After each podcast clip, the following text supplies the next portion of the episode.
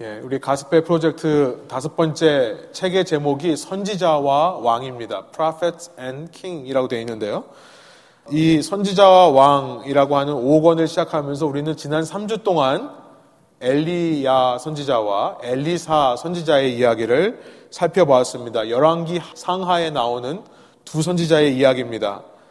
먼저 바알을 섬기는 450명의 우상 선지자를 거느렸던 아합 왕의 시대 그리고 아합 왕의 아내인 이세벨의 시대 이때 활동했던 선지자가 엘리야였다는 것을 우리가 살펴봤었죠. 슬라이드를 보여주시면 아합의 시대에 활동했던 선지자가 엘리야입니다. 그리고 이 아합과 이세벨이라고 하는 두 사람 사이에서 난 아들 중에 여호람, 영어로는 제호람이라고 되어 있는데요. 혹은 요람이라고 되어 있는 조람이라고 되어 있는 사람이 있습니다. 이 사람이 왕으로 다스릴 때 지난 시간 나눠봤던 것처럼 이 북이스라엘 북쪽에 있는 시리아에서 나만 장군을 보내 이 북이스라엘을 공격하려고 하는 시도를 했던 때였습니다. 그때 활동했던 선지자가 엘리사, 엘라이샤였습니다.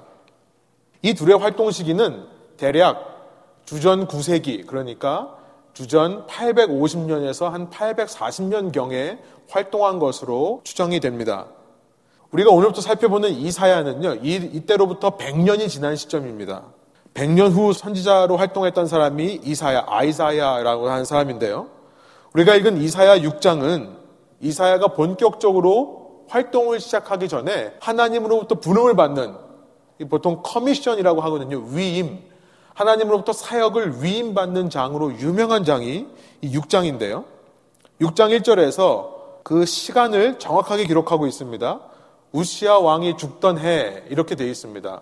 역사적으로 보면 이때가 주전 740년 혹은 739년이라고 되어 있습니다.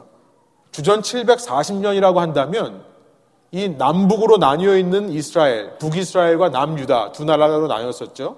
740년이라고 한다면 이제 20년이 채 안 돼서 북이스라엘이 역사의 페이지에서 완전히 자취를 감추게 되는 일이 생기게 바로 직전이라는 것을 알게 됩니다. 멸망을 앞두고 있는 북이스라엘. 이 북이스라엘은요, 멸망을 앞두고 왕의 왕이 바뀌는 한 사람이 왕으로 세워지면 한 장군이 그를 암살하여서 왕이 되고 또 그 왕을 다른 사람이 암살하여서 왕이 되는 이 쿠데타의 쿠데타를 반복하는 그야말로 정치적으로 경제적으로 혼란의 시기였습니다. 멸망을 향해 내리막길을 내치닫는 그냥 내리막길을 내려가는 정도가 아니라 급속도로 멸망을 향해 달려가고 있는 시점이 이 북이스라엘의 주전 740년경의 일이었어요. 그때 활동했던 선지자가 이사였다는 것입니다. 북이스라엘은 한때 안정의 시기가 있었습니다. 다시 한번 슬라이드 보여주시면 말씀드렸던 그 아합이라는 왕과 그의 아들인 요람 혹은 여호람이라고 하는 왕의 시대가 예후라는 사람에 의해서 끝나게 됩니다.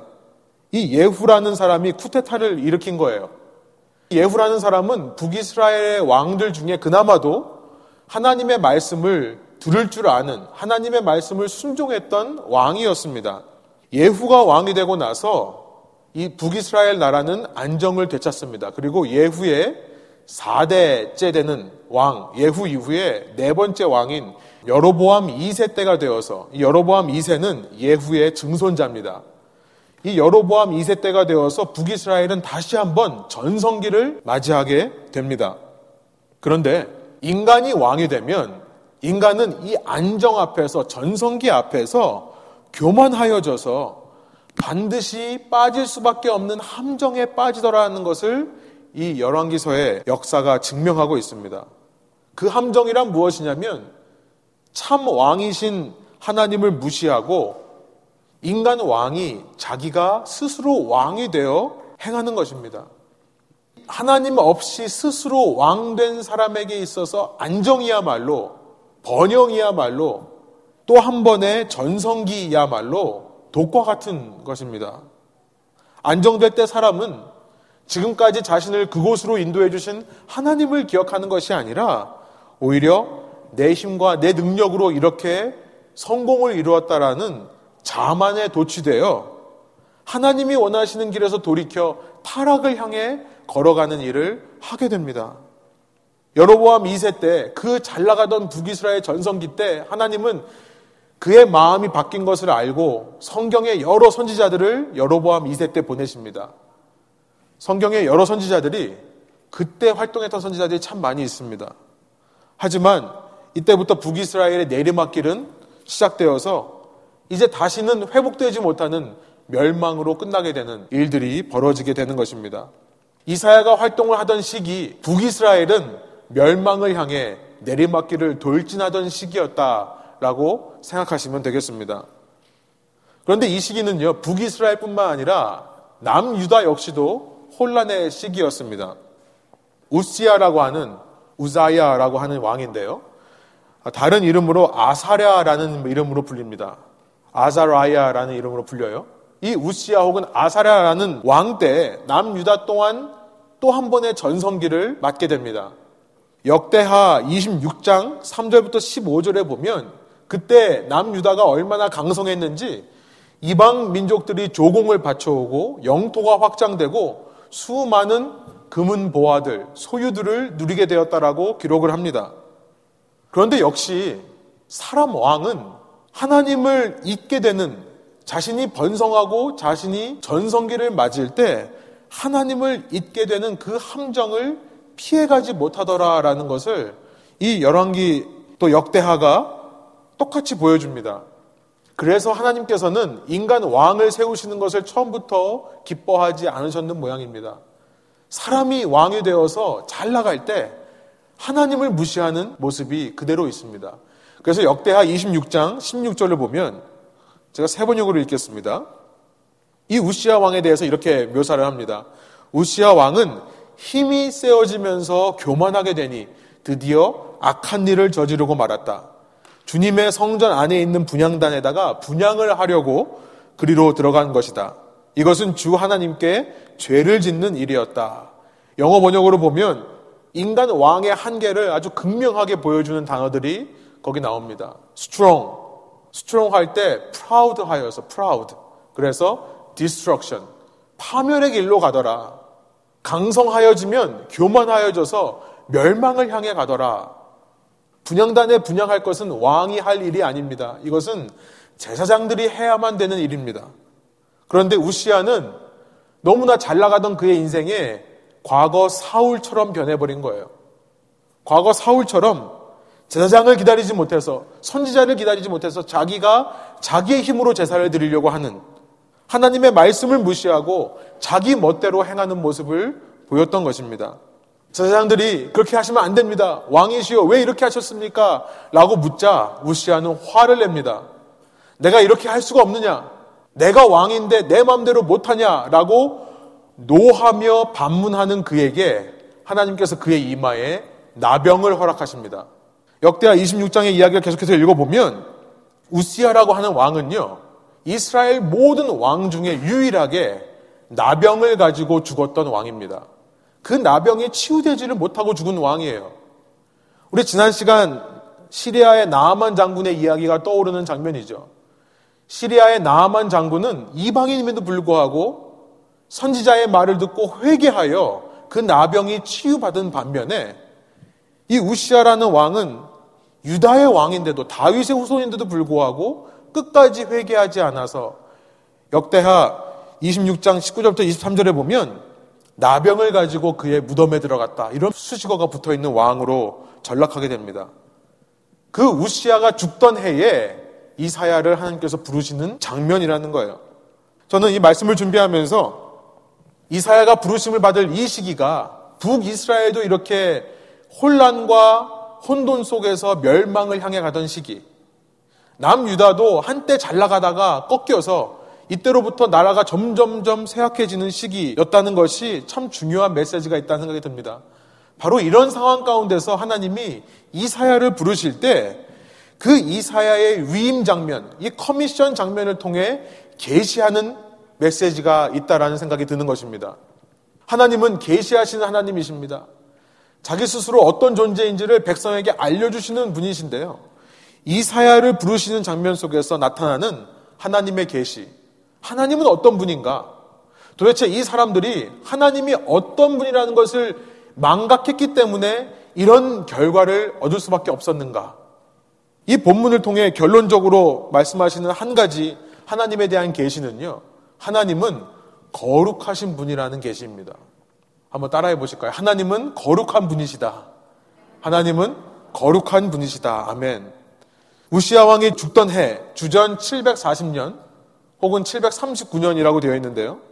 이사야는 환상 중에 높이 들린 보좌 위에 하나님, 이 야훼 하나님입니다. 주님이 앉아 계신 것을 환상 중에 바라보게 됩니다. 그의 옷자락이 온 성전에 가득했다라고 되어 있습니다. 그리고 2절에 보면 그 주위에는 스랍이라고 하는 존재들이 서 있는데 세라핌이라고 하는 존재, 이 스랍이 어떤 존재인가에 대해서는 다른 곳에는 나와 있지 않기 때문에 우리가 알 수 없습니다. 오직 여기에만 스랍이라는 존재가 나와 있는데요.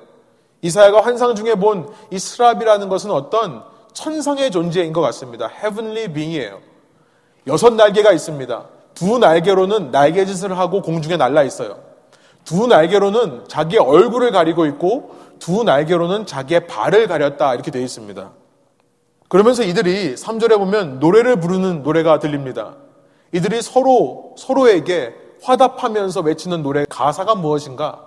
거룩하다, 거룩하다, 거룩하다. 망군의 여호와여, 그의 영광이 온 땅에 충만하도다. 제가 여러 사진들을 보여드리려고 하다가 그것이 중요한 게 아니라 여러분의 상상력을 동원해서 이 장면을 한번 상상해 보시는 것이 좋겠다는 생각이 들었습니다. 한번 상상해 보세요. 그런 천상의 존재들이 보호자에 앉으신 주님 곁에서 노래를 부르고 그 노래 소리가 온 성전에 가득한데요. 온 성전이 그 노래 소리로 진동을 하고 있습니다. 진동하면서 먼지인지 연기인지 모를 그런 연기가 온 성전 안에 피어오르는 장면. 그때 그 장면을 본 이사야의 반응이 5절에 기록되어 있습니다. 그때에 내가 말하되 화로다 나여 망하게 되었도다. 요즘 젊은이들이 이런 환상을 보면요. 아마 난리가 날 것 같다 생각이 들어요. 어, 주님 믿습니다. 막 이러고 뭐, 아멘, 할렐루야. 그러고 막 celebrate 하는 그런 모습이 상상이 되는데요. 이런 장면을 본 이사야가 왜 화로다, woe to me, 나여, I am lost, 내가 망하게 되었다 라고 말하는 것일까요? 바로 하나님의 거룩하심 때문이라는 겁니다. 하나님의 거룩하심. 하나님의 거룩하심, 이 거룩하심이라는 단어의 뜻은 여러 가지가 있습니다만 첫 번째는 깨끗하다라는 의미가 될 수 있습니다. 하나님은 깨끗하신다는 거예요. 그래서 하나님을 마주한 인생은요, 그 깨끗하심과 대조되는 자기 자신의 부정함, 더러움을 깨달을 수밖에 없습니다. 마치 우리가 더러운 옷을 입었을 때는 흙탕물이 튀어도 잘 그것을 알지 못하다가 깨끗한 옷을, 희고 깨끗한 옷을 입었을 때는 먼지만 앉아도 그 먼지를 발견할 수 있는 것처럼 환상 중에 하나님을 본 이사야는 자신을 포함한 모든 백성의 더러움을 동시에 보게 되는 것입니다. 그래서 말하는 거예요. 화로 다 나려 망하게 되었도다. 그러면서 뭐라고 말합니까? 나는 입술이 부정한 사람이요. 나는 입술이 부정한 백성 중에 거주하면서 망군의 여호와이신 왕을 배웠음이로다. 입술이 부정한 사람이다. 여러분, 우리 입에서 나오는 말들을 가만히 보면요. 우리 속에 무엇이 들어있는가를 우리의 말처럼 잘 표현해주는 도구는 없다고 생각이 듭니다. 입술이 부정한 사람이다. 입술이 더럽다라는 것은 내 마음이 부정하다. 내 마음 속이 더럽다라고 하는 것과 똑같은 말입니다. 백성이 이런 존재이기 때문에 깨끗한 하나님과는 어울릴 수 없는 내가 이런 존재이기 때문에 이런 내가 깨끗하신 주님의 말씀을 입에 담아 대언할 수 있는 자격이 없다라고 이사야는 느끼는 것이고요. 그렇기 때문에 화로다 나여 망하게 되었도다 라고 외치게 된다는 것입니다. 여러분, 한 해를 마무리하면서 제 자신을 한번 되돌아 봤습니다. 1년 동안의 신앙생활 속에 내가 얼마나 하나님 앞에서 이 고백을 외친 적이 있었는가? 내가 얼마나 내 속에 있는 더러움과 추악함을 발견하여서 그와 대비되는 하나님의 깨끗하심 앞에 화로다 나여 망하게 되었도다 라고 외친 적이 있었는가를 돌아봤습니다. 또한 이 거룩이라는 말은요, 구별되다라는 의미도 있습니다. 깨끗하다는 의미와 동시에 구별되다, separated. 구별되다라는 말은 첫 번째는 다르다라는 의미겠죠. different. 그 다음에는 두 번째는 다르기 때문에 단절되는 것을 말합니다. Disconnection. 단절되는 것을 말하는 것이 거룩이에요. 하나님은 구별되십니다. 구별된다는 말은 하나님 외의 모든 존재로부터 다른 분이고 하나님은 하나님은 모든 다른 존재와는 다르신 분이고 하나님은 모든 다른 존재들로부터 분리되신다는 의미예요. 하나님과 다른 모든 존재들 사이에 넘을 수 없는 벽이 있다는 의미가 되는 것입니다. 이것이 거룩이라는 것의 뜻이라는 거예요. 한때 모세가 하나님 앞에 주의 영광을 보여주십시오라고 외쳤던 때 가 있습니다. 하나님의 백성이 하나님의 말씀에 순종하지 않아서 멸망의 심판을 받게 될 그때에 모세가 하나님을 설득하여서 이 백성을 살려주십시오. 그리고 다시 한번 기회를 주십시오. 하나님께서 그렇게 하겠다고 하시자 그럼 그에 대한 증거로, 사인으로, 프루프로 하나님의 영광을 나에게 보여주십시오라고 외쳤던 적이 있습니다. 그때 하나님께서 모세에게 뭐라고 하셨는지 출애굽기 33장 20절이 이렇게 말씀합니다. 또 이르시되 내가 내 얼굴을 보지 못하리니 나를 보고 살 자가 없음이니라. 이 말은 하나님께서 다른 모든 존재들과 구별되시기 때문에 하나님과 다른 존재들이 얼굴과 얼굴을 맞대어 설 수 없다. 얼굴과 얼굴을 맞댄다는 것은 친밀한 관계를 갖는 것을 의미합니다. 근데 서로 얼굴을 볼 수 없다는 것은 단절된다는 의미인 겁니다. 하나님은 거룩하시기 때문에 죄악된 인생들이 하나님을 볼 수 없다. 보고 살 자가 없다. 단절을 의미하는 겁니다. 거룩은 단절이에요. 여러분 지금 이사야서의 환상 중에서 얼마나 하나님이 거룩하신지 구별되시는지 얼마나 다른 피조물과 다르고 얼마나 단절되어 계시는 분인지 여러분 그 스랍들이요. 그 하나님의 보좌 주위에서 노래를 부르고 있는 그 스랍이라고 하는 존재들이 두 날개로 자신의 얼굴을 가리고 있는 겁니다. 얼굴을 가린다. 얼굴과 얼굴을 맞대어 볼 수 없는 하나님과 피조물 사이에는 그렇게 넘을 수 없는 경계가 있다는 것을 상징적으로 보여주는 것이 아닙니까? 이 스랍이라는 존재들조차 하나님을 대면하여 볼 수 없기에 얼굴을 가리고 있다면 오늘 우리는 어떨까요? 그들은요, 그 스랍들은 두 날개로 얼굴을 가린 것 뿐만 아니라 다른 두 날개로는 발을 가렸다라고 되어 있습니다. 설교하기 좀 어려운 내용인데요. 유대인의 표현에 발을 가린다라는 말은 어, 자기의 성기를 감추는 것을 말합니다. 제니터. 사람이 두 손을 이렇게 모아서 편하게 놓으면은 이 성기를 가리는 장소에 있게 됩니다. 그래서 유대인들은 이 자세, 두 손을 공손하게 모아 우리는 공손하다고 하는 자세인데요. 이 자세가 바로 왕을 대할 때 했던 자세였습니다. 왕을 대할 때 왕을 경외하는 표현을 자기의 몸을 가리는 모습으로 나왔던 것입니다. 왜 가리는 거죠? 왜 그 부분을 가립니까? 잘 생각해 보면 하나님 앞에서 자신들이 단절되었음을 자각하기 때문에 가리는 것이라는 것을 알게 돼요. 생명은 하나님께 있습니다. 생명의 소유자는 하나님이세요. 그런데 그 하나님으로부터 단절되었을 때에 우리가 이 땅에서 누리는 이 생식을 통해 누리는 biological life, 생물학적인 삶이 단절된다는 것을 표현하는 것이 발을 가리는 행위예요. 여러분 재밌는 게 뭐냐면 사람이 생명력이신 하나님으로부터 단절될 때 자기도 모르게 자기의 하체를 가리게 됩니다. 어디 나오냐면 창세기 3장에 나오는 내용이에요. 창세기 3장 7절입니다.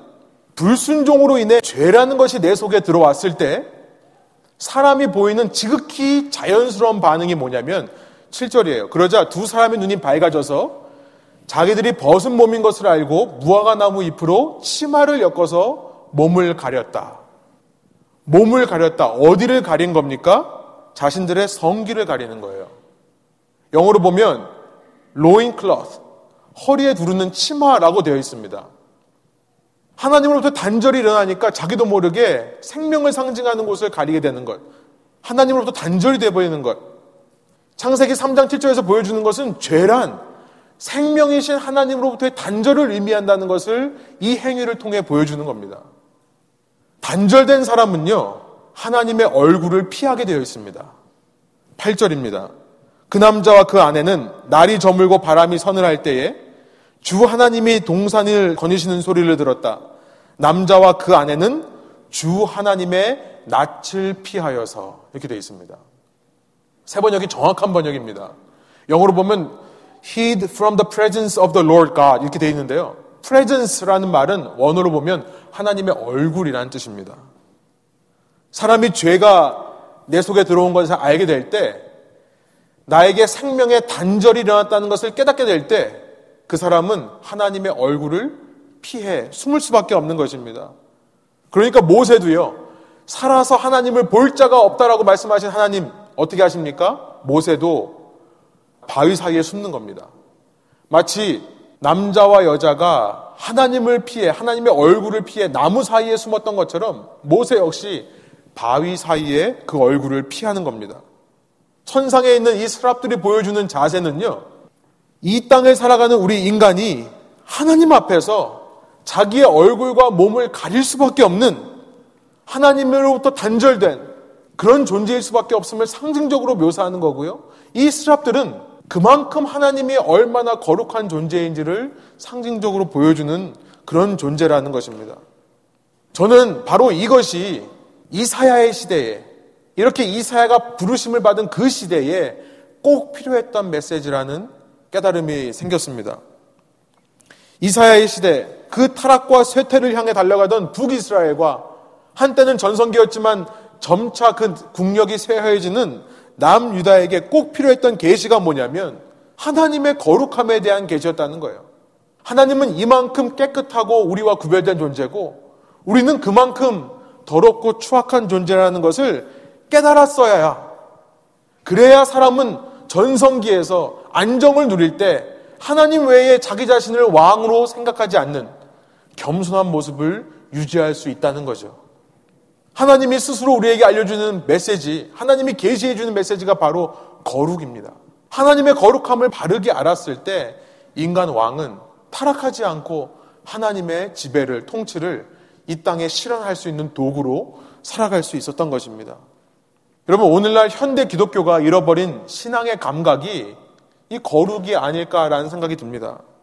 그래서 오늘 우리가 이 예배를 통해 한 해를 마감하는 예배를 통해 반드시 회복해야 될 감각이 바로 거룩이라는 생각이 듭니다.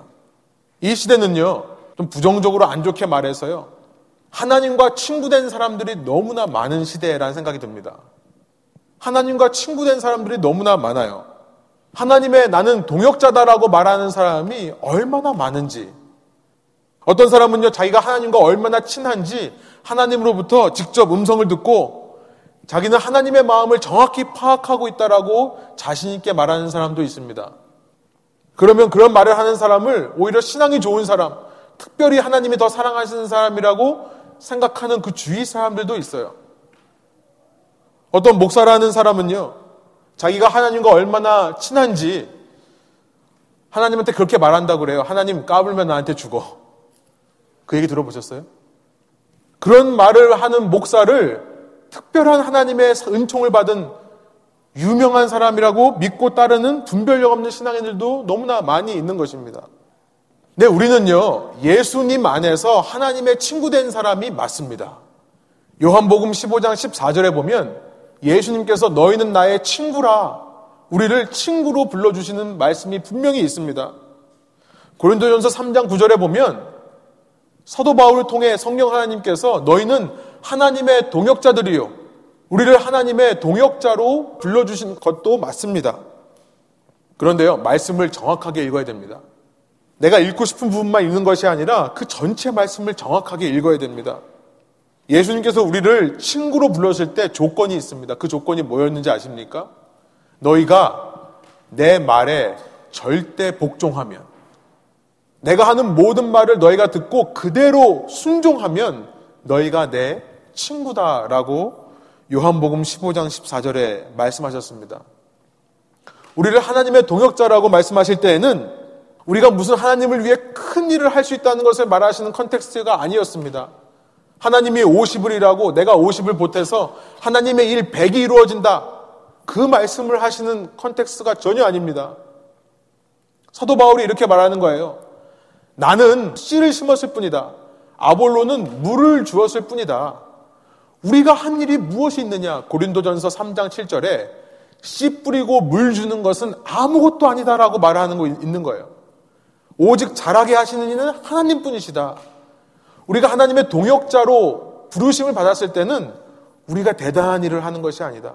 우리는 그냥 하나님께서 다 차려놓은 밥상에 숟가락만 얻는 것이 동역자들이 할 일이다. 그 말씀을 하시는 컨텍스트에서 우리를 동역자라고 말씀하셨다는 겁니다. 고린도전서 3장 10절부터 15절에 보면 그 외에 내가 무엇을 했다고 생각하는 것은 전부 다 불에 타서 사라질 거다. 그 말씀을 고린도전서 3장에 말씀하시는 거죠. 여기에 답이 있습니다. 사람이 왜 뭔가 이루었다고 생각할 때 함정에 빠집니까? 사람이 왜 나는 이 정도면 됐다라고 스스로 만족할 때 함정에 빠지게 되는 겁니까? 어느 정도 안정되면 내가 내 삶의 왕이 되는 함정에 빠져버려서 왜 추락을 향해 갑니까? 왜 멸망을 향해 가게 됩니까? 바로 하나님에 대한 거룩함을 잊어버렸기 때문에 그렇다는 거예요. 저는 이것을 거룩에 대한 감각, sense of holiness라고 표현하고 싶습니다. 거룩하신 하나님을 경외하고 두려워할 줄 모르는 스포일된 아이처럼요.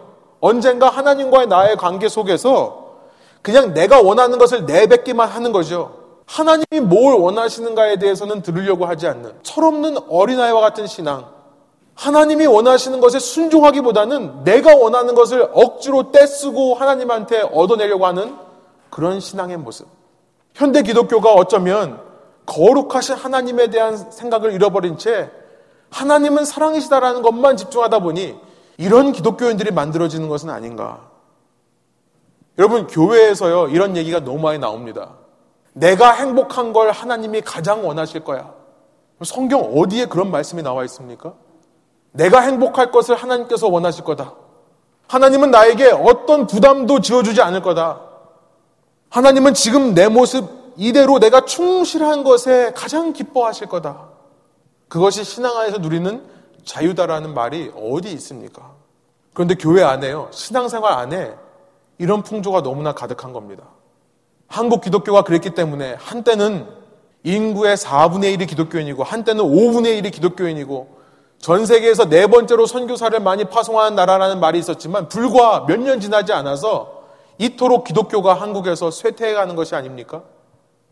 거룩에 대한 감각이 둔화되기 때문에 여러분 다시 한번 여러분에게 질문해 보기를 원합니다. 1년 동안 신앙생활 해오시며 하나님의 거룩하심을 얼마나 체험했습니까? 하나님의 거룩하심 앞에 얼마나 두렵고 떨리는 마음으로 서보신 적이 있으십니까? 왜 거룩에 대한 감각이 둔화될까요? 여러분 이사야의 반응을 보면서 우리는 그 이유를 발견합니다. 하나님 앞에서 하나님을 만날 때 우리는 철저하고도 처절하게 우리의 더러움과 우리의 죄성을 자각하며 고백해야 되는데 현대의 모든 예배 형식은요. 현대의 모든 찬양과 말씀은요. 현대의 모든 신앙의 조언들은 거룩하신 하나님을 들어야 하는 것보다는 참여하는 사람 위주로 흘러가기 때문에 그렇습니다. 예배에 참여하는 사람이 듣고 싶어 하는 말을 해주는 거예요. 예배에 참여하면서 내가 듣고 싶은 말만 듣고 가는 거예요. 사탕발림처럼 귀에 즐거운 말만 쏟아내고 있기 때문에 이런 신앙이 반복되면서 우리 속에 거룩하신 하나님에 대한 센스, 감각이 무뎌지는 것은 아닌가. 오늘 교재에 보니까요. 제가 처음으로 교재를 인용하는데요. 교재에 이런 말이 있습니다. 우리는 빛 공해로 말미암아 하늘에 펼쳐진 하나님의 영광을 제대로 보지 못하는 문화 속에 살고 있습니다. 인간이 만들어내는 소음과 분주함이 하나님 임재의 영광을 가립니다. 세상에 왜곡된 친밀한 관계로 인해 하나님과의 친밀한 관계가 폄하됩니다. 미디어의 폭력성과 낙태가 만연한 사회 풍토 때문에 생명에 대한 경외감을 느끼지 못합니다. 이러한 세상 속에서 사람들이 하나님으로부터 멀어지는 것은 당연한 일입니다. 사람들의 영적 감수성이 둔감해지기 때문입니다. 영적 감수성, spiritual sensitivity라고 되어 있는데요. 이것이 제가 말씀드리고 싶은 거룩에 대한 감각입니다. 여러분 해결책이 무엇일까요? 어떻게 해야 될까요? 저는 오늘 본문 6절부터 7절에 그 답이 들어있다고 생각합니다. 다시 한번 이사야서 6장 6절부터 7절을 한번 한 목소리를 읽어볼까요? 그때에 그 스랍 중에 하나가 부젓가락으로 재단에서 집은 바 핀 숯을 손에 가지고 내게로 날아와서 그것을 내 입술에 대며 이르되 보라 이것이 내 입에 닿았으니 내 악이 제하여졌고 내 죄가 사하여졌느니라 하더라. 이사야가요. 그 하나님을 만났을 때 화로다 부정한 나요. 망하게 되었도다. 그런데 그 말을 하는 입술에 스랍 중에 하나가 재단에서 피고 있는 그 숯을 가지고 와서 burning coal 그 피고 있는 숯을 가져와서 입술에 대었다는 겁니다. 오늘 우리도 하나님께서 불로 지져주셔야 될까요? 저는 어떻게 하면 우리가 이 죄에 대한 민감함, 거룩에 대한 감각을 회복할 수 있을까라는 생각을 들다가 이사야의 반응, 여기는 기록되어 있지 않지만요. 이사야의 반응에 주목해 보게 되었습니다. 여러분, 오늘날 하나님께서 여러분의 입술에 타고 있는 숯을 갖다 대신다면 여러분은 어떤 반응을 보이시겠습니까? 어떤 반응을 보이실 것 같으세요? 저만 그런가요? 저는 이사야처럼 가만히 있지 못할 거예요. 입술을 내밀기는 커녕 입속 깊숙하게 숨길 겁니다. 어떻게 해서든지 그 숯불에 닿지 않으려고 노력할 것 같아요. 불타고 있는 이 뜨거운 숯, 이것은요, 우리의 힘으로 할 수 없는 오직 전적인 하나님의 은혜로만 깨끗하시게 할 수 있는 하나님의 일방적인 구원 역사를 상징합니다. 바로 예수 그리스도 안에서 우리가 일방적으로 우리의 죄와 악이 재해지고 사해지는 그 원리를 말씀하시는 건데요. 중요한 것은 그 숫이 나에게 다가올 때 그것을 부정하느냐 아니면 그것을 순순히 받아들이냐의 문제라는 거예요. 여러분 이사야가 어떻게 그 타고 있는 숯을 거부하지 않고 순순히 받아들일 수 있었을까요? 어떻게 그렇게 할 수 있었을까요? 답은 간단합니다. 그가 진심으로 내가 망하게 되었다는 것을 느꼈기 때문에 그렇습니다. 화로다 나여 망하게 되었도다. 그 고백은 거룩하신 하나님 앞에서 내 체면 채우기 위해 혹은 내 죄를 감추기 위해 죄책감으로 드리는 고백도 아니었습니다.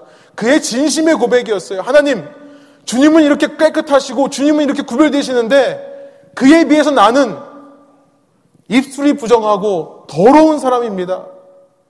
나는 하나님의 생명력으로부터 단절될 수밖에 없는 사람입니다. 이런 나를 고쳐주십시오라는 갈급함이 있었던 거예요. 여러분, 그 갈급함이 수술 보고 무서워하는 마음보다 더 큰 거예요. 불타고 있는 수시라는 것은 내가 더 이상 재단에 다른 재물을 갖다가 태워서 내 죄를 없애는 것을 의미하는 것이 아닙니다. 내가 재물이 되어서 태움을 당하는 거예요. 이것이 어떻게 가능할까요? 실제로 숯불을 가져다가 지지는 게 아니라요. 예수님 안에서 이것이 우리에게 가능해졌습니다. 예수님께서 나 대신 재물이 되셔서 그 재단에서 태움을 당한 겁니다. 십자가에서 죽으신 거예요. 그 죽으신 예수님과 내가 연합되어서 그 죽으심에 내가 함께 동참하면 나는 실제로 타지는 않지만 나 대신 태움을 받은 재물 되심에 내가 연합되어 내 죄가 사해지는 이 놀라운 은혜의 시대가 시작된 겁니다. 로마서 6장이에요. 6장 1절부터 4절 세 번역으로 보면 이렇습니다. 그러면 우리가 무엇이라고 말을 해야 하겠습니까? 은혜를 더하게 하려고 여전히 죄 가운데 머물러 있어야 하겠습니까? 그럴 수 없습니다. 우리는 죄에 죽은 사람인데 어떻게 죄 가운데서 그대로 살 수 있겠습니까? 세례를 받아 그리스도 예수와 하나가 된 우리는 모두 세례를 받을 때에 그와 함께 죽었다는 것을 여러분은 알지 못합니까? 우리가 예수님과 함께 세례받아서 연합했기 때문에 그의 죽으심이 나의 죽으심이 된 겁니다. 그래서 4절. 그러므로 우리는 세례를 통하여 그의 죽으심과 연합함으로써 그와 함께 묻혔던 것입니다. 그것은 그리스도께서 아버지의 영광으로 말미암아 죽은 사람들 가운데서 살아나신 것과 같이 우리도 새 생명 가운데서 새 생명 안에서 살아가기 위함입니다. 갈라디아서 2장 20절은 이렇게 말씀합니다. 내가 그리스도와 함께 십자가에 못 박혔나니 그런즉 이제는 내가 사는 것이 아니요 오직 내 안에 그리스도께서 사시는 것이라. 이제 내가 육체 가운데 사는 것은 나를 사랑하사 나를 위하여 자기 자신을 버리신 하나님의 아들을 믿는 믿음 안에서 사는 것이라. 그의 죽으심에 내가 동참하는 방법은 간단합니다. 한마디로 말하면 내 자신을 쳐서 복종시키는 겁니다. 십자가에 주님과 함께 내 자신을 못 박는 거예요. 여러분, 1년 동안 신앙생활을 해오시면서 여러분 정말 그 십자가에 내 자신을 못 박기 위해 얼마나 몸부림치셨습니까? 얼마나 우리의 신앙이 내 자신을 숯불에 대는 것과 같이 내 자신을 쳐서 복종하는 일에 우리의 모든 신앙의 관심이 집중되고 우리의 신앙의 모든 노력이 거기에 쓰여졌습니까? 여러분 이것은 율법이 아닙니다. 많은 사람들은요, 내 자신을 쳐서 복종해야 된다는 것을 율법으로 알아요. 누가 강요해서 돼야 되는 일이라고 생각을 합니다. 여러분 이것은 계명이 아닙니다. 거룩하신 하나님을 정면으로 바라본 사람, 거룩하신 하나님과 얼굴과 얼굴을 맞닿아 본 사람이라면 당연하게 나올 수밖에 없는 반응이라는 거예요. 이사야서가 그 얘기를 하는 겁니다. 한 가지 비유를 얘기를 해보면요. 여러분 낭떠러지 이 고소공포증 있으신 분들은 더 심할 거라 믿습니다만 여러분 낭떠러지 위에 서서 밑에를 내려다 보신 적이 있으십니까? 아니면 높은 건물 위에서 밑에를 내려다 보신 적이 있으십니까? 그때 우리 이 오장 육부를 뒤흔드는 그런 느낌이 있죠. 그것을 어라고 합니다. AWE 어 경외감이라고 합니다. 그 느낌이 들 때 여러분 어떻게 반응하십니까? 떨어지지 않으려고 뭔가를 붙잡지 않으십니까? 떨어지지 않으려고 뒤에 사람들한테 손 잡아달라고 하지 않습니까? 여러분 그렇게 다른 것을 붙잡는 내가 살기 위해 붙잡는 이런 걸 가지고 그건 율법이다. 그건 계명이다라고 말하지 않습니다. 그것은 그 어를 경험한 사람, 그 경외감, 그 무서운 두려움을 경험한 사람이 자연스럽게 행하는 반응인 거예요. 대자연을 보면서 혹은 광활한 우주를 들여다보면서 아, 정말 내가 아무것도 아니구나. 라는 마음이 들어서 고개를 숙이게 되는 것. 그래, 이런 내가 욕심내서 뭐 하나 라고 생각을 하고 마음을 바꾸는 것. 여러분, 누가 시켜서 되는 일이 아닙니다. 그렇게 하라고 강요해서 되는 일이 아니에요. 진정으로 하나님을 체험한 사람, 진정으로 하나님의 거룩하심을 만난 사람이라면 그 경외감 앞에서 불타는 숯이라도 내 입술에 대고자 하는 마음이 생기는 것이 정상입니다. 불타는 숯이라도 그 숯과 연합하고자 하는 마음이 생겨날 수밖에 없는 거예요. 그만큼의 간절함으로 내 자신을 쳐서 복종시키는 겁니다. 내가 이대로 살다가는 죽겠기 때문에 예수님, 주님과 함께 내 몸을 십자가에 못 박기를 소원합니다. 그리스도와 연합되기 위해 자발적으로 기꺼이 자신을 쳐서 복종하는 일이 일어나는 겁니다. 누구에게요?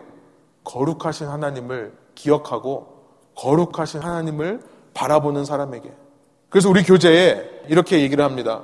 예수님은 자기를 부인하고 날마다 자기 십자가를 지고 따르라고 가르치심으로써 우리에게 구원에 이르는 길을 보여주셨습니다. 너무나 중요한 말씀을 그 다음 문장에 해요. 그리스도인이 구원받는 방법은 단 한 가지입니다. 그것은 날마다 자신의 부정한 욕망과 마음속 깊은 곳에 섞여 들어온 부정한 사회의 영향력을 없애기 위해 투쟁하는 것입니다. 근데 저는 한 가지 덧붙이고 싶어요. 이것이 율법이 되지 않는 이유. 투쟁해야 된다. 그렇게 싸워야 된다라고 강요가 되지 못하는 이유. 이 끊임없는 투쟁은 거룩하신 하나님을 얼굴과 얼굴을 맞대어 보는 사람들에게 끊임없이 일어나기 때문에 그렇다는 것입니다. 하나님을 본 사람이라면 정말로 우리 하나님이 어떤 분인지 그 계시를 아는 사람이라면 이렇게 반응할 수밖에 없다는 것입니다. 이사야는 하나님의 거룩하심 앞에서 그런 반응을 보였습니다. 그때 하나님께서 그에게 그제서야 사역을 맡기십니다. 우리 8절이에요. 한 목소리 한번 읽어볼까요? 내가 또 주의 목소리를 들으니 주께서 이르시되 내가 누구를 보내며 누가 우리를 위하여 갈고 하시니 그때에 내가 이르되 내가 여기 있나이다. 나를 보내소서 하였더니 여러분 사역이라는 것은 하나님의 거룩하심에 대한 감각 없이는 할 수 없는 겁니다. 일은 맡아서 할 수 있습니다. 내가 가지고 있는 은사를 가지고 내가 생각하게 잘하는 걸 가지고 교회를 위해 봉사할 수 있습니다. 그러나 모든 일의 영광은 나에게 돌아올 것입니다. 나는 그 일을 이루기 위해 누군가에게 상처를 주고 이 일을 이루면서 누군가로부터 상처를 받을 수밖에 없을 것입니다. 내가 주체가 되어서 하는 것은 사역이 아닙니다. 봉사가 아닙니다. 헌신이 아닙니다. 하나님의 거룩하심을 체험한 사람, 그래서 자기 부정, 자기 부인의 행위가 자연스럽게 따라 나온 사람에게 하나님께서 그 거룩하신 하나님께서 맡겨주시는 사명이 사역인 줄로 믿습니다. 그 거룩하신 하나님을 뵙고도 나는 죽지 않고 살았거든요. 그러니 하나님께서 부르시는 일에 기쁨으로, 감격함으로 자원하는 것입니다. 여러분, 제발 누가 시켜서 하지 마십시오. 해야 돼서 하지 마십시오. 저는 저번에 한번 수요예배 때 말씀드렸는데 정말 듣기 싫은 얘기가 뭐냐면 내가 아니면 할 사람 없어서 여러분 제발 하지 마십시오 그러면 하나님의 일은 그렇게 이루어지지 않습니다. 여러분이 거룩하신 하나님을 만날 때 하나님이 여러분에게 주시는 일을 하십시오. 여러분 이사야에게 맡기시는 일을 보니까 어떤 일을 주시냐면 하고 싶지 않은 일을 주세요. 저 같으면 하고 싶지 않은 일을 주십니다. 구절에 보니까요. 그 일은 뭡니까? 듣지 못하는 사람에게 외치는 일입니다. 귀머거리에게 가서 외치라는 일이에요. 보지 못하는 사람에게 보여주는 일입니다. 이게 말이나 되는 사역입니까? 밑빠진 독에 불붙기예요. 그것도 정도가 있죠. 이 일을 하면 하나님 그러면 이 멸망해가는 북이스라엘과 남유다가 돌이키고 돌아올 수 있습니까? 이사야가 물어봐요. 하나님께서 뭐라고 하는지 아세요? 11절입니다. 이 일을 하면 쇠퇴해가는 나라가 회복되는 것이 아니라 이 일을 하면 오히려 성읍이 황폐해진대요. 이 일을 하면 사람들이 없어진대요. 이 일을 하면 땅이 황폐해진대요. 12절에 가면 그것도 모자라서 하나님이 이 땅에 있는 사람들을 먼 곳으로 옮겨서 이 땅에는 아무것도 남지 않을 거다. 밑 빠진 독에 물 붓깁니다. 이런 물 붓기가 어디 있습니까? 이런 낭비가 어디 있습니까? 그런데 거룩하신 하나님이 하라고 하니까 하는 거예요. 나의 생명을 살려주신 그렇게 죽을 수밖에 없는 존재를 회복해 주신 그분이 가라고 하니까 가는 거고요. 그분이 뿌리라고 하니까 뿌리는 겁니다. 그런데요, 일방적으로 그렇게 명령만 하신 독재자가 아니세요. 그분은 그런 일을 통해 뭔가 선한 것을 계획하고 계세요. 13절입니다. 마지막 13절 우리 한 목소리로 읽고 설교 마무리하기만 합니다. 함께 있습니다. 그 중에 10분의 1이 아직 남아있을지라도 이것도 황폐하게 될 것이나 밤나무와 상수리 나무가 배임을 당하여도 그 구루터기는 남아있는 것 같이 거룩한 씨가 이 땅에 그루터기니라 하시더라. 내가 무슨 한 일이 있는가? 나는 그저 씨를 뿌리라니까 자라지도 않을 이 땅에 씨만 뿌렸는데 그 거룩한 씨가요, 구루터기가 된대요. 이것이 이사야에게 주신 말씀입니다. 거룩하신 하나님을 만나고 그 거룩하신 하나님 앞에서 second chance 또 한 번의 생명의 기회를 얻은 이사야가 기쁨과 감격으로 달려간 그의 사명. 여러분 여기로부터 이사야의 그 유명한 남은 자의 신학이라는 것이 나옵니다. 렘넌 띠얼러지라는 게 나와요. 그렇게 모든 나무가 배임을 당한 것 같지만 그루터기는 남아있지 않냐. 내가 이 그루터기를 나의 때에 자라게 해서 이 부루터기로부터 열매를 얻을 것이다. 한 해를 마무리하는 이 시간에 레문교회를 생각하면서요. 어떤 자들이 하나님의 사명을 감당할 수 있을까 생각이 듭니다. 하나님의 거룩하심을 체험한 자들이 감당할 수 있을 줄로 믿습니다. 우리 이따가 말씀 끝나고 나서 우리 영상을 우리 태영 형제가 준비를 했는데요. 1년 동안의 영상을 좀 찾아달라고 해서 제가 컴퓨터를 뒤지면서 지난 1년 동안 무슨 일을 했나 사진들을 다 봤습니다. 이 사진들을 보면서 제 마음속에 이런 생각이 들었어요. 우리가 뭘 위해 이렇게 열심히 했을까? 우리가 무슨 목적을 위해 이렇게 몸부림쳤을까? 뭘 위해 이렇게 밤잠을 설치면서 노력해 왔을까? 그런데 분명히 보이는 것이 있습니다. 내가 주인이 되었다면 이곳까지 못 왔을 거라는 것은 분명하게 보입니다. 아, 그때그때 하나님께서 왠지는 모르지만 이런 마음을 주셔서 이렇게 헌신했었고, 이런 마음을 주셔서 이렇게 순종했던 거구나. 그것이 보입니다. 돌아보니 저만이 아니라 우리 레몬교회 성도님 한 분한 한 분이 그때그때 하나님께서 주시는 감동과 말씀을 따라 그 귀한 헌신을 하고 순종해서 이것까지 왔구나. 너무나 감사와 감격이 들었습니다. 여러분 이 시간 말씀을 통해 우리에게 위로와 도전이 있기를 소원합니다. 우리가 뿌린 씨앗 당장 눈에 보이는 결실로 맺히지는 못하다 하더라도 이 땅에 이 도시에 그루터기가 될 줄로 믿습니다. 언젠가 주님께서 자라게 하시고 주님께서 거두실 때 열매로 수확이 될 줄로 믿습니다. 그를 위해 다가오는 한 해에도 우리가 붙들어야 할 것은 하나님의 거룩하신 뿐입니다. 거룩하신 하나님 앞에서 내가 과연 어떤 존재인가 이것을 잊지 않는 것. 날마다 우리 자신을 십자가에 못 박는 주님과의 연합을 이루기 위해 몸부림치는 그것이 아무리 고통된 일이라 할지라도 여러분 정상적으로 생각하면 내 자신을 쳐서 복종할 사람 아무도 없습니다. 정상적으로 생각하면 숯불을 내 입에다 갖다 댈 사람 아무도 없는 것과 마찬가지입니다. 그런데 기독교 신앙은 정상적인 것을 말하는 종교가 아닙니다. 하나님 앞에서 내가 어떤 존재로 드러나느냐, 그 존재의 본질을 자각한 사람이 이 문제 해결을 위해 그만큼의 갈급함으로 몸부림치는 종교입니다. 우리의 이성으로는 이해가 되지 않지만 거룩하신 주님 앞에서 우리 자신을 십자가에 못 박는 주님과 연합을 통해 주님의 사명을 받게 되는 교회 되시기를 소원합니다. 때로 숯불에 입을 대는 것 같이 힘들고 어렵고 하기 싫을 수도 있습니다. 그러나 해야 돼서 하는 거 아닙니다. 누가 시켜서 억지로 하는 것도 아닙니다. 거룩하신 주님을 체험할 때 그 한량 없는 은혜를 맛보심으로 기쁨과 감격 속에 자기 부정과 사역으로의 헌신이 이루어지기를 소원합니다. 함께 기도하시겠습니다. 하나님 이 시간 저희가 주님께서 어떤 분이신지를 다시 한번 말씀을 통해 발견하기를 소원합니다.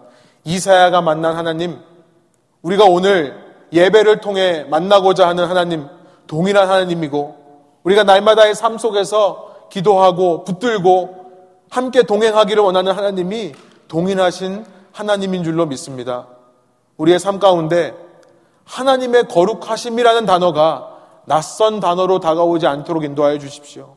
실은 우리 신앙의 원동력, 우리 사역의 원동력은 그 거룩하신 주님을 체험하는 것으로부터 그 주님의 두렵고 떨리는 경외함을 만나는 것으로부터 시작된다는 것을 잊지 않도록 인도하여 주셔서 자기 최면뿐인 기독교, 자기 스스로 자기 자신을 안위하고 스스로를 위로하는 기독교에서 벗어나 주님께서 진정으로 이 땅에 사명을 맡겨주실 수 있는 기독교가 되게 하여 주옵소서. 그 사명을 당장 눈에 보이는 결과가 있지 않다 하더라도 주님의 말씀하시기 때문에 순종하여 끝까지 따라가는 저희들 될 때에 주님 저희를 통해 저희가 이 땅의 구루터기가 되어 이 땅을 주님의 나라로 통치의 영역 안으로 드릴 수 있는 저희 한 사람 한 사람 저희 레분교회 되게 하여 주옵소서 감사와 찬양을 주께 올려드리며 예수 그리스도의 이름으로 기도합니다. 아멘.